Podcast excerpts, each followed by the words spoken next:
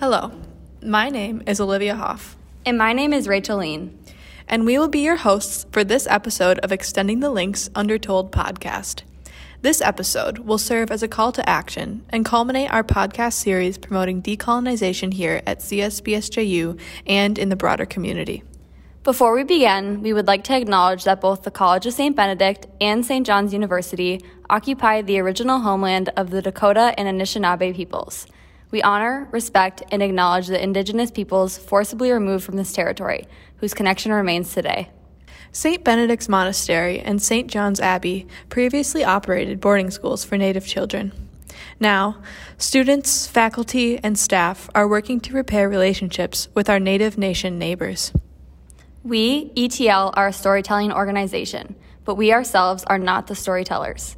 We seek to be a platform for storytelling that amplifies the calls of community members.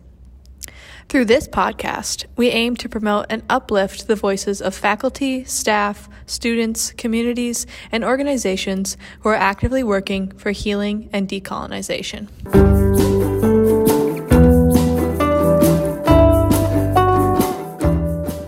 We had the opportunity to speak with three individuals who have all had direct experience with the decolonization efforts happening on the College of St. Benedict and St. John's University campuses and the surrounding community.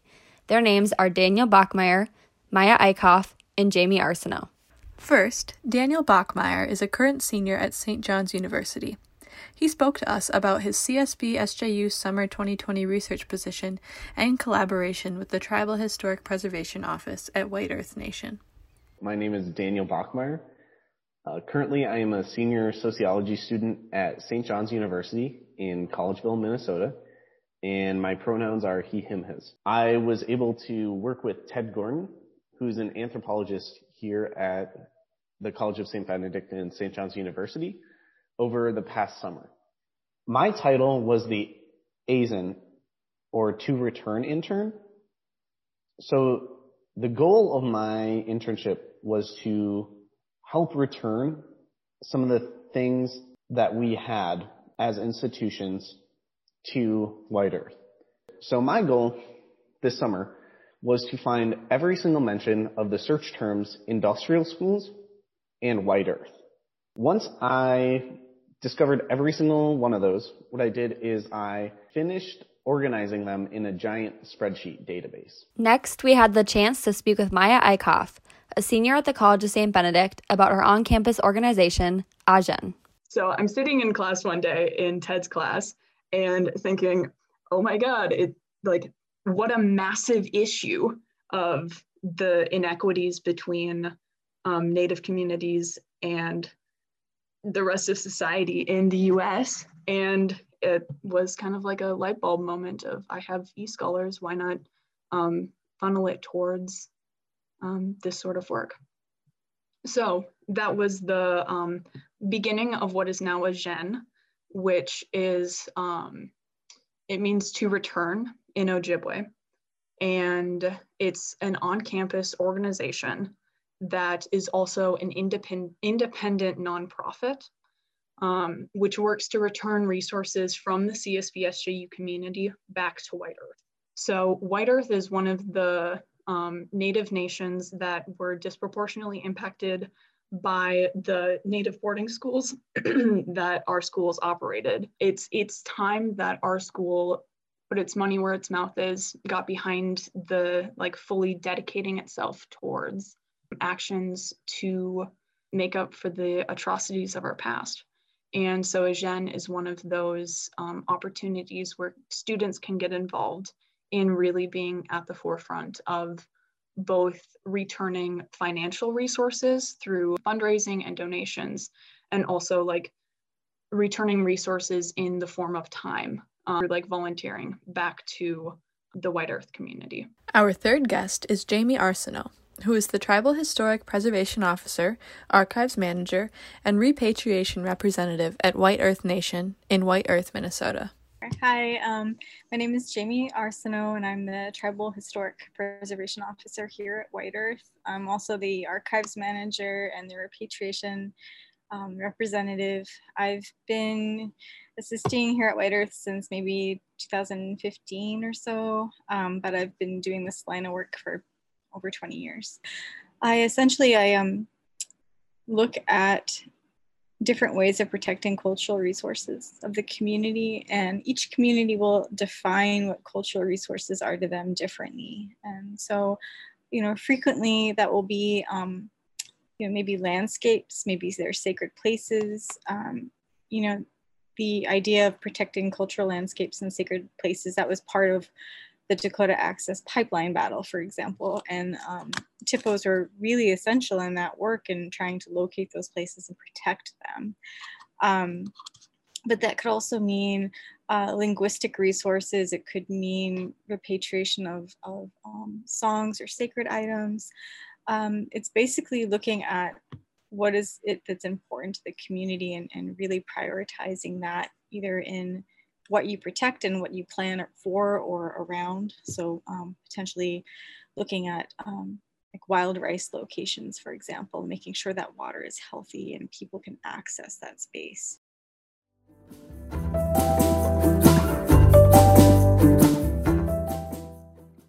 Next, Dan, Maya, and Jamie provided us with explanations of what decolonization means to each of them and also explained their current projects in the field. I was also able to learn a little bit more about decolonization and what that was uh, conceptually in the classroom in Megan Sheehan's class, which she is another anthropologist here at the College of St. Benedict and St. John's University. But um, one thing I just want to emphasize from the from that class that I learned about decolonization is that it's not necessarily a destination; it's an ongoing process. And I more than anyone else, I want to say that my work decolonizing is absolutely incomplete and sometimes lackluster. Um, because I would say my main contributions to decolonization have been in research and then also in rhetoric because I was able to be a part of a decolonization panel that was held um, over Zoom virtually at the College of St. Uh, Benedict and St. John's University, but research and rhetoric alone aren't necessarily enough. Uh, we need people who are doing the work, and that work takes a lot more time and a lot more involvement and effort than, frankly, than I've been putting forward. Also, with with decolonization, one thing I want to emphasize is that it's a process, right? It's not an end goal. So it's not like we're gonna be decolonized anytime soon, right? Holistically. Rather, this is an ongoing and continuing intention and then also something that we can actively work towards in small increments to bring us closer to this ideal. It's it's really important when like talking or thinking about decolonization to recognize how colonized the society that we live in is. And that first step is like recognition of noticing how very westernized um, this culture currently is and how that's not where it started from. Um, that was brought by settlers to this land. And so recognition is the first step. Then enacting that recognition can come in a variety of different ways. It's incredibly prevalent in the way that we talk with how like the power of language the importance of avoiding tropes and the importance of avoiding tokenization and the importance of beyond all of that recognizing the resilience of native communities in the fact that there were so many issues that happened and horrendous acts that the united states did but then native communities are still here. Something, something else I want to say about decolonization is that language matters.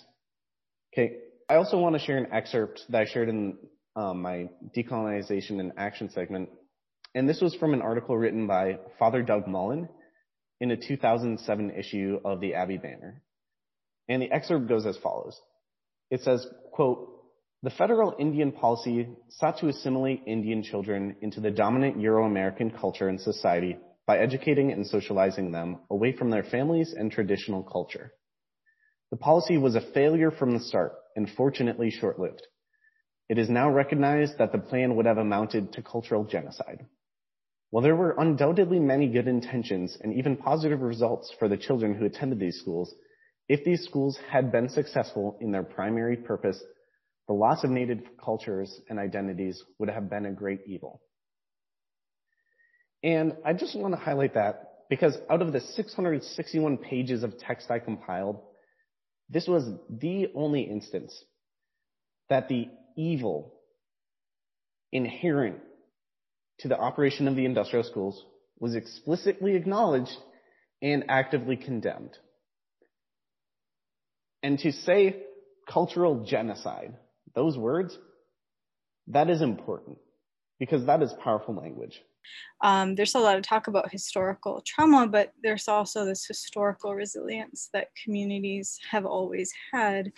And, um, and so we're really trying to tap into that. We want to do this in a respectful way um, and, you know, create a situation where everyone benefits and, and there's something to be gained from that. Um, so slow going. I, you know, it, I think that's, you know, one thing to know is that this will be going on for a while. Um, but, you know, in a calculated way, in a respectful way for everyone. Um, and so that's, that's, I guess, the big, big piece of it. One significant finding from the summer came from a 1988 issue of the Abbey Quarterly and also a 2005 issue of Community. These are both monastic public publications published by the monastery uh, at St. John's. Um, these publications mention that there were artifacts obtained from the White Earth and Red Lake nations that are still currently held by St. John's Abbey that were once part of their museum exhibit. And these artifacts include drums, moccasins, jingle dresses, peace pipes, bandoliers, baskets, toys, beadwork, and birch bark containers, as well as food preparation and storage items. So these artifacts were used as specimens at various points in time in various museum exhibits put together by uh, the Abbey. So when we were at the decolonization event, I said, you know, I have a platform if I'm going to highlight one thing that is very, very important from my research this summer and that isn't as widely known, I, I called for their return. So like I said, this is kind of on the rhetoric side of decolonization, which is still, I think, a very important role is kind of spreading that information and putting that out there.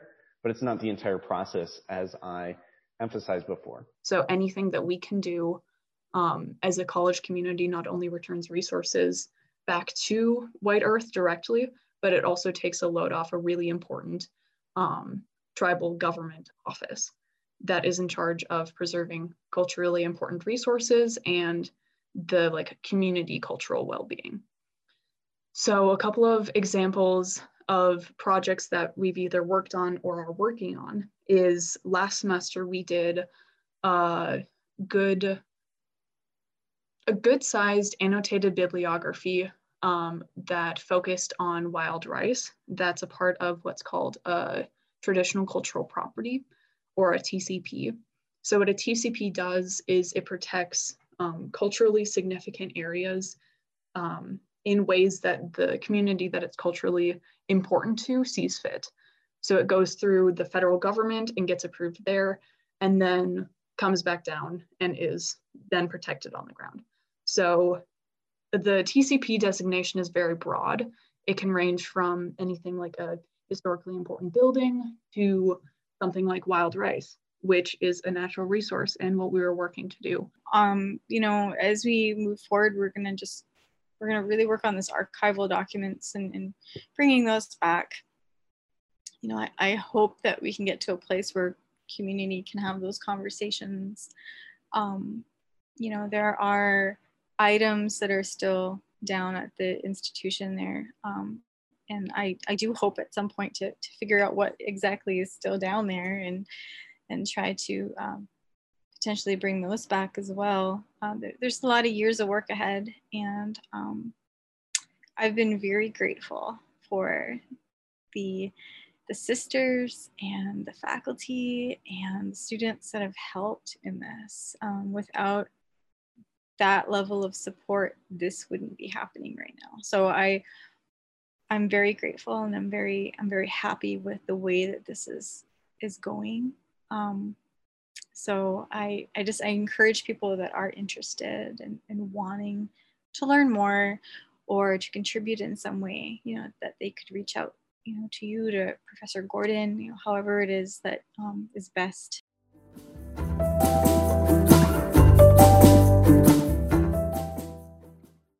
Due to the problematic history of St. Ben's and St. John's in relation to Indigenous peoples, it poses an important question. What can the CSB community do to assist in decolonization efforts? First of all, I'm the wrong person to ask. Right? Because I'm not the one who's experiencing those things. That's fair. So with that, I want to say that we need to continue to toe the thin line between invitation, incorporation, and fairness, right? With when we regard our expectations of indigenous students on our campus, but also BIPOC students, right? Because invitation, incorporation, fairness, assimilation, acculturation, these are all very, very close, very, very similar things, and I think in many ways it's about consent, right? And I think when do we desire to be invited to the table? And when do we desire to be incorporated into the whole? When do we um, desire or consent to not being the one to teach others? And when do we consent to being the ones to teach others. Right? When should we help others make a, a place for themselves rather than trying to incorporate them into the whole more? Right? And I think that these are questions that every club on campus is dealing with. I think every, hopefully every group on campus is dealing with across from students to administrators, etc but no one has the best answer to because I think it depends on the moment and I think it depends on others. Yeah. I mean, as far as that too, I mean, we could definitely offer scholarships to indigenous students. We could become less financially elite as an institution, right? Because that would make us less homogenous in many ways. But I don't think that's a conversation that our administration is willing to have yet. And I especially don't think that is a conversation that our students are acknowledging they're a part of is um, being financially elite and the reproduction of class and privilege. Because I think a lot of students don't even see it unless they're on the less advantaged side of that. Um, lastly, as far as welcoming goes, I would say welcoming for who? And I think it's of the utmost necessary that we need to employ the tolerance paradox, which is that we can't tolerate intolerance. Um, and I don't know if that is something that is impacting Indigenous students because I haven't heard from their perspective. But in general, I think that would make CSBSU more welcoming. I think the first step is just talking about it. It's bringing it up. It's constantly um, I think in every single center mentor meeting I've had through people with um, the McNeely Center, I've brought up the industrial boarding schools. I've brought up, like, shared this information that so many of, like, all of these people are graduates of our school, but very, there's also a lot of power in educating yourself through um, Indigenous scholars, taking classes that are offered here on campus um, that I think are frequently not given the attention and weight that they deserve. Um, I think the like changes in course are like the changes in our courses are important, but there are still also so many um, classes that are incredible that I think everyone should take.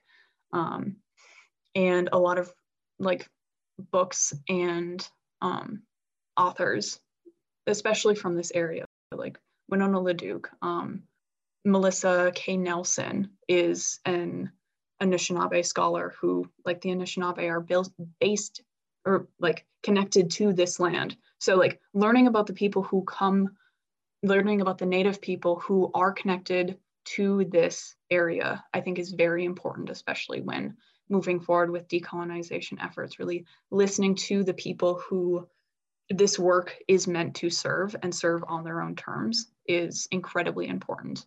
Um, knowing what their thought processes and beliefs are.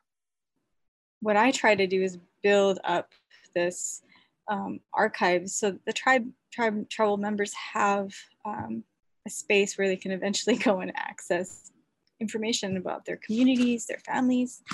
Um, and St. John's and St. Ben's happens to hold a lot of those documents because of uh, the history of residential schools uh, there and at White Earth. So our um, paths are very linked and um, haven't always been uh, positive, but what we are looking at now is this digital repatriation of archives and have it not just be um, an exchange of, of paper or digital files, but you know a real discussion about what took place and and, and this transformation that could happen for both communities um, if their space is provided where uh, these types of conversations can take place, or at least this documentation can come home again. So when community members are ready and do wish to see materials, they can.